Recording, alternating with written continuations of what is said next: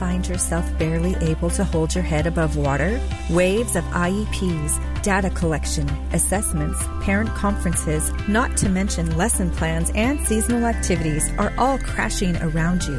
You need help, but not just from anybody. Grab the lifeline that is the Help for Special Educators podcast. We will equip you with creative solutions and teacher tested strategies so you can navigate the rewarding but difficult job as a special ed teacher. This is Lisa Goodell, your host.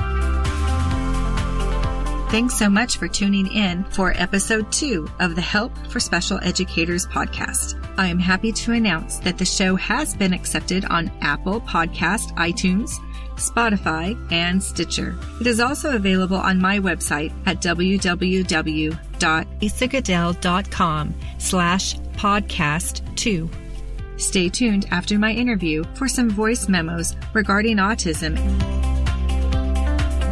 For my interview today, I have a conversation with Ashley Lutz, who has been a middle school self-contained special ed teacher for seven years, working with students with intellectual disabilities. We talk about how she didn't have any curriculum in her first year and how she creates and differentiates materials to meet the varied levels of her students. We also discuss what errorless learning is and how she implemented an adaptive music program, including an unforgettable performance. Ashley also talks about self care, and I know that must be important because she's a mother of three, including twins.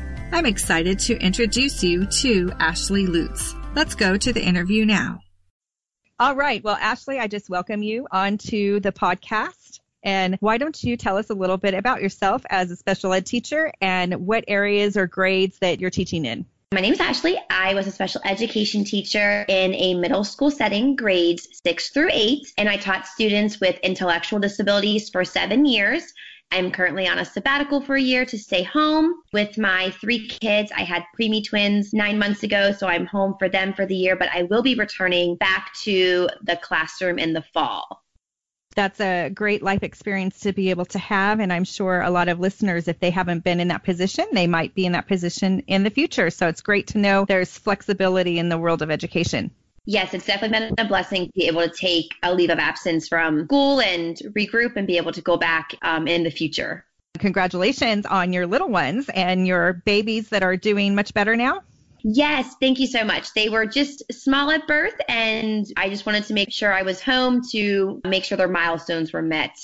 Yes, I have a question that I get a lot is special ed teachers needing help with determining what kind of curriculum they should use, or maybe they come into a classroom and there's very little curriculum. And so I'm just wondering if that's happened to you or what you might recommend for teachers in that situation. I was put in this situation. I was hired two weeks into the school year. So the school year, year had already begun when I um, entered my classroom. And I had three students at the time. And I asked my principal, you know, where's the curriculum? And he said, well, you create it. And I was a little taken back. And I guess I should have known that prior to accepting the job. So after calming down and being overwhelmed, I used their IEPs their individualized education plans written for them to tailor part of my teaching. I used aligned standards of learning. That is the standards that are for my state, and they have aligned versions for students to use. And I also used the unique learning system. So basically a combination of all of these things. I have learned how to create a curriculum that is tailored to my students each year. And each year it changes. My class changes. I have my students for three years. Each year I get new students and some students move on to high school. So I tailor it each year to what the actual students' preferences and the way they learn. And I try to do different topics. So I was able to plan out each month with topics and ideas to cover. And I space it out over um, a month's period of time as I gained more experience in the classroom, I was able to, I feel, make a much better curriculum for my students. But it's really been a work in progress. But I highly recommend new teachers really look at the, the individualized education plans your county or your district gives you. And Teachers Pay Teachers is also a wonderful resource to pull some creative ideas and at least get some things going for your initial year. Thank you for all those tips. Boy, you just really lined it out. Okay, so when you're using the information that you talked about, when you look at the IEPs, the individualized education plans, are you looking at the students' goals and then determining what you're teaching, or how does that work? To start the year off, I look at their progress report or the last nine weeks of where they were on their academic goal. I start there and I kind of assess them when they first come in. And then a lot of times in my room, I will create small groups where I kind of pair them together with a friend or a classmate that is on a similar level as they are. So I can do smaller groups to tailor and do a little bit more individualized instruction. For whole group content or subjects, I use one subject and then I create a multiple level uh, worksheets, multiple level content that they can do. So everyone's learning about ocean animals, but some kids might be writing complete sentences about ocean animals. Some kids might be filling in the blank. Some kids might be using a grayscale, dotting, multiple choice, or errorless, depending on what the activity is. But I want to make sure that all students are learning the same subjects when it comes to social studies, science, and life skills. But when it comes to math and reading, I definitely more individualize and tailor a program specifically for kids. Yes, yeah, just differentiating based on what their need is. Two, can you explain just briefly what errorless learning is? Because I'm wondering if maybe not everyone knows what that is. Oh, yes.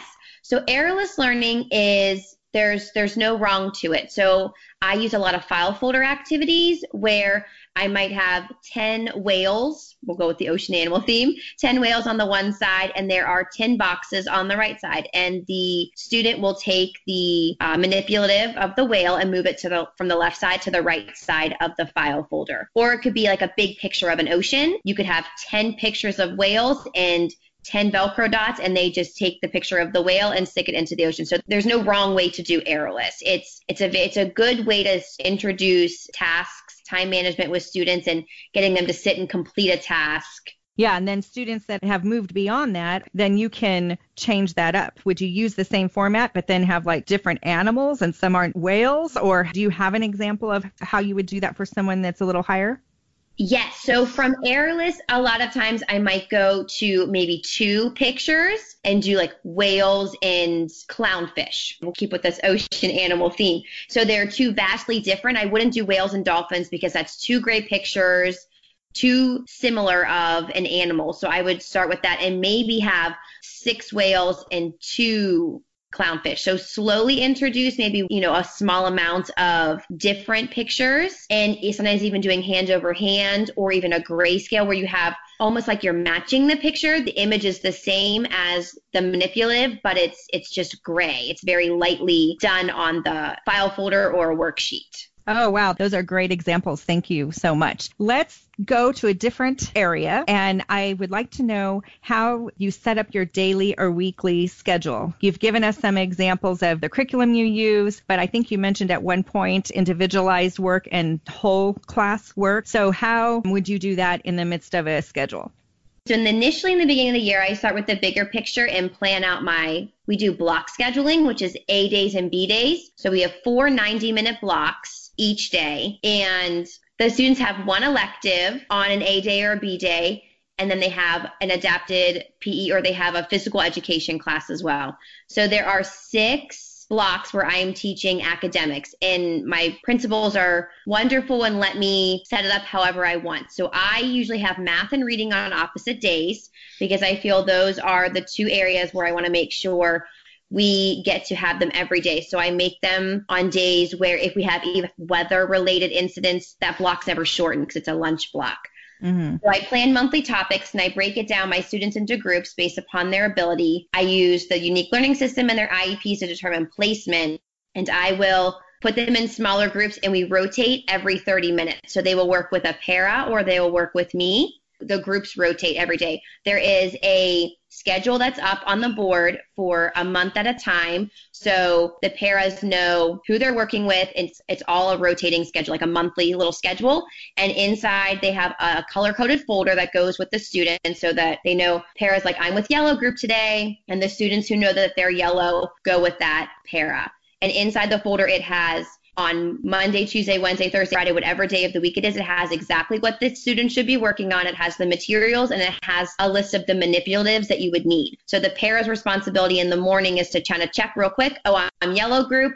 I'm working on time. I need expo markers this time worksheet and a clear plastic pouch to work on this this unit.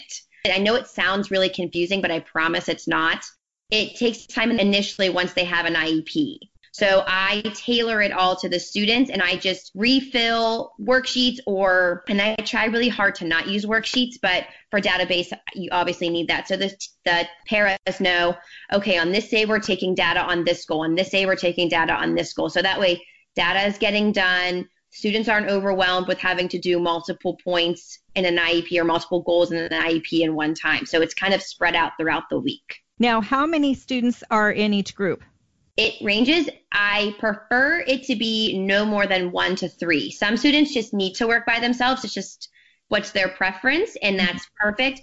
And it honestly depends on how many paras I have. Usually it's only two per group. In some years, because I have larger numbers or smaller numbers, I've set up a technology station where I'll have students work on an iPad or a computer, or they'll do independent work at a station, and then I'll have my para or I work so it just honestly depends. If the students are more willing to work socially with other kids, sometimes a group can be up to three, but I don't like any more than three. Okay. So it does sound like you're very organized in how you run everything. I like how you said that it takes a lot of prep at the beginning, but once it gets going, it probably makes your life easier the whole rest of the year. Do you have a tip or two that maybe you could share with us about organization? Yes, I feel if you put a lot of hard work in initially teaching those routines and those expectations in your classroom, the first month is the most challenging and the most intense. After that, it's like a smooth running oiled machine. The kids know their routine, the paras know their routine, all the kinks and everything is worked out initially in that first month. Read a lot of teacher blogs a lot of teachers out there have oh i tried this method and it and it wasn't good i tried this method and it really does work so definitely reaching out and looking social media has been a great tool to say oh my goodness that's such a great idea on how to store this or oh i love this thought on teaching this method. And a lot of teachers and other special education teachers have thoughts on their blog on how they would set things up. So I've done a lot of research using social media, but I will say from year one to year seven, I'm a totally different teacher. Year one, I did a lot of let's try this method, let's try this method, but do what feels comfortable to you. Don't try to reinvent the wheel. Use things that are out there to make your life easier. I would totally agree, and especially on the routines at the beginning of the year. Once I figured out that I don't have to start teaching the, the big important academics on day one or two, it made my life easier and also for my kids because what I found is that I would get them going into groups right away, but we didn't do those major academic things. We would just do kind of review things because my focus was teaching them the routine, teaching them the procedure of what's expected in moving around in groups. Once that pressure was taken off, it just helped everyone have have such a better experience when we're getting used to each other and everything in the classroom. Where I've taught too, a lot of times the paras, the paraprofessionals, were not with me until the first day of school is when the kids were in class. So I never had any prep time to go over things with them. Usually I'll say, hey, if you're available, do you want to come by the class or I'll buy you lunch or something? There just never is time with the paras separate. It also helps them to get comfortable with everything going on in the classroom too. That is an absolute good point. Our paras only get two days prior, and when they're with us those two days, they have us teachers in professional development. So it's the right. same situation. Why are you here if I can't? Let's learn routines. Let's do this. So you're right. I have done that in the past where I've asked the pair just to come in just for a quick hour. Let's just, if we've never met before, let's just get comfortable, kind of like a meet and greet real quick to know each other. So we're not meeting each other five minutes before the students get off the bus. Is there anything really fun that you have been able to teach, or a certain year you got to do a really fun activity that you would like to share with our listeners? So, I was intellectual disabilities teacher, the ID teacher as they call me, and the autism teacher in my building as well had a wonderful group of students. So we collaborated together one year and created an adapted music program. Our students had huge interest in music. They loved to sing and dance. And we came up with this idea that we would use part of our life skills block to teach them musical skills we used music that is normal and traditional throughout the winter time and we adapted it so our students could play the rhythm sticks, the hand drum, and bells. And we adapted three different songs and we put on a musical performance for the parents, the administration, and some of their classmates that they are in general ed class with. And it was a huge success. We did it for three years and it was so successful that we eventually did a spring concert and we did a Disney theme and it was marvelous. Parents cried, I cried. Mm-hmm. It was mm-hmm. just so heartwarming to see how much time and effort and these kids, their dedication was was beautiful to see. They were so proud. They loved going to see their peers in chorus, and our students do go into chorus as well, but this was their own. This was their own thing. And that was just so heartwarming to watch and see, and just the parents getting to go see something that was specifically for their child. A lot of other special education teachers reached out, like, where are you getting this information, this music? And I was like, well, my co-teacher and I, the autism teacher, I created it. It wasn't like we used a special book. It was we sat after school for hours. Like, okay, can you rhythm sick this song? Is there a beat to four? And it was just a great experience for myself and I feel for the students. We recorded it for the students um, so they could take it home as a gift for their parents for the holidays. Oh, yeah, absolutely. I have videos with slides and that type of thing, turn it into a movie at the end of the school year, and we show it the last day, and I give out the DVDs to the kids. And every year they talk about, I watched that all summer. Or a year or two later at parent conferences, the parents are saying they wore that thing out because they wanted to watch it every single day. It's very cool that they can see themselves. Yes, it was such it was such a wonderful experience. That's awesome. Okay, so sounds like you're very busy. I just appreciate all the time and dedication that you put into your job. You love your students. You're creating all these materials. But how are you able to take care of yourself in the midst of all of this? Because we've talked about developing curriculum, we've talked about this music program, we've talked about all the groups and organization in the classroom. And so, how are you able to take care of yourself in the midst of all this? Because we haven't even talked about IEP meetings and all kinds of things like that. Self care is definitely important. I will say my first two years of teaching, I did a very poor job at implementing self care into my life. And it is 100% important whether you're a first year teacher or a 25th year teacher. Take time for you, whether that means you have to schedule it. Like I'm type of person, I love a schedule. So I will literally schedule my self care, which I know sounds crazy. But every Saturday morning, I go have coffee with a girlfriend and I just am a better person. I'm a better wife. I'm a better mom because I've had two hours to step away from everything and just mm-hmm. rejuvenate myself. I do like to get the occasional manicure and pedicure as well. I think that's really smart because so much of the time we're busy caring for other people, whether it's our students or our families, that yeah, we don't take time for ourselves. And I think that's great if you schedule it in. And then if something else comes up, you say, sorry, I'm busy then want to finish up by asking if there's any online communities that you're a part of that have been really helpful for you as a teacher. Instagram has been one of the biggest things that I have learned a lot from. I had a personal Instagram for a long time and I somehow came upon a lot of teachers and I saved a lot of their pictures with for ideas. It's been a really big blessing to be a part of the Instagram community and also a follower of the Instagram community think a lot of people are motivating me to be a better teacher. Like, that's a great idea. Let's try this. And it just opens your whole realm. Pinterest is also a wonderful um, place, but Instagram shows you the connection of how a teacher did something. And I like that piece. Mm-hmm, mm-hmm. That's awesome. So the last thing I want to ask is just how people can connect with you online via a blog or Instagram. Or I got to thinking, you've talked a lot about curriculum, things to do in groups. Do you have anything like that that you've made available where uh, teachers could could get examples or try some of that in their own classroom? Yes. So my Instagram, Facebook, Pinterest name is Spedtacular Days. And I also have a blog. It is a complete work in progress. So just bear with me there. It's oh, no, I'm the same way. spedtaculardays.blogspot.com. And I do also have a Teachers Pay Teachers store, also called Spedtacular Days. Can you spell that for us really fast, just in case somebody didn't catch it because it's a little play on words? Sure. S P E D T A C U L A R D A Y S. Okay, that is awesome. Well, is there any last thing that you want to say before we wrap up this interview? No, I really appreciate you having me on. It's been such a great experience getting to think outside the box and kind of doing something out of my comfort zone. Well, you did a fantastic job, and you gave us lots of ideas, things that I can use, things that um, people can use, whether they teach students with ID or whether they teach students with other disabilities. And I know you teach middle school, but I got ideas that I could use at the elementary level. I just really appreciate you coming on, and I wish you the best with your kids and as you navigate coming back into special education next year. Thank you so much. I really appreciate it. Time for voice memos when we get to hear from you. This is Dawn Ellis. I'm a special education teacher in Central Alabama, and my ideas for autism tips and tricks for parents during Autism Awareness Month would be three things.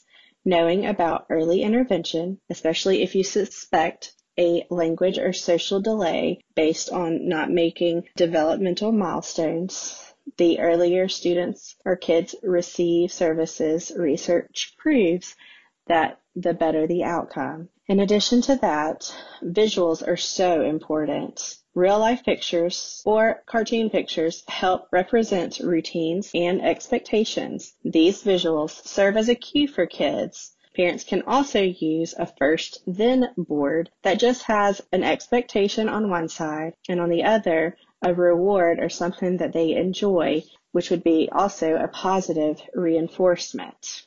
So once the kid has completed the task, then they can get something they enjoy. Thank you, Dawn. Those tips are excellent.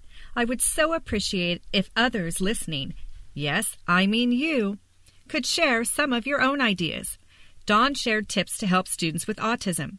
So I'd love some tips for other areas. What about Down syndrome, traumatic injury, dyslexia? The list goes on and on. I'd also love ideas on getting your students through standardized testing. Or how about starting a school coffee cart or snack bar? And also ideas on how you use the unique learning system curriculum. I hope to hear from you soon, either by sending me an email to helpforspecialeducators at gmail.com or by going to our Facebook page called Help for Special Educators Podcast. Now, when I start to get stressed or overwhelmed at school, I find it helps to take a moment to stop, slow down, and focus on my breathing to regroup for a minute. If it's before school or when kids are not in the room, sometimes I also might say the Serenity Prayer aloud or in my head. Here it is God, grant me the serenity to accept the things I cannot change, the courage to change the things I can, and the wisdom to know the difference. I might also add a few of my own words. Here is a sample for us special educators. Help us to listen and understand our students. Please give us words, actions, and solutions which will help in difficult situations. May our classrooms be peaceful places where teachers, staff, and students learn and thrive.